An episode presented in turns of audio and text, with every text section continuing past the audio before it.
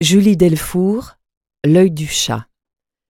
Dans cet ouvrage, troisième volet de sa trilogie L'ultime bête noire, Julie Delfour poursuit l'exploration des relations entre l'homme et le sauvage en prenant l'exemple du chat, ce prestidigitateur de génie qui réussit à prendre le pouvoir et à étendre son empire en nous faisant oublier qu'il était un prédateur et que nous devions en avoir peur.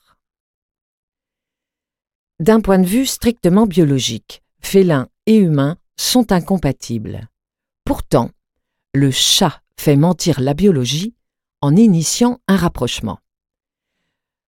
Tandis que nous avons peu à peu fait reculer la majorité des grands félins, l'audacieux petit prédateur est devenu notre ami et a ainsi pu conquérir de nouvelles terres. Ce paradoxe constitue le cœur de la domestication du chat, et celui de ce troisième opus consacré au lien tissé entre l'homme et le sauvage. Tel Sekhmet, surnommée la maîtresse des doubles, le chat est devenu domestique sans être totalement domestiqué. Et tel le chat du Cheshire, à l'ironie éternelle, il a conservé une patte, un sourire, entre deux mondes. La lumière dans laquelle sa silhouette se découpe est une lumière particulière, que les physiciens appellent lumière cendrée.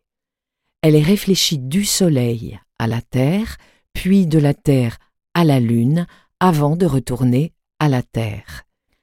Elle est entre deux, comme celui qu'elle éclaire.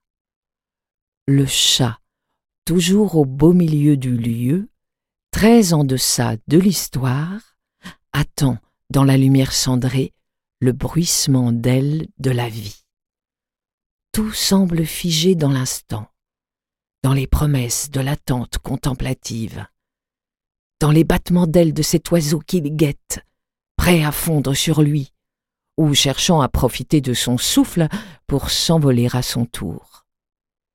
Sur le pas d'une porte invisible, à l'orée des mondes, face à ce miroir aux reflets moirés, il n'a plus qu'un bond à faire pour passer de l'autre côté.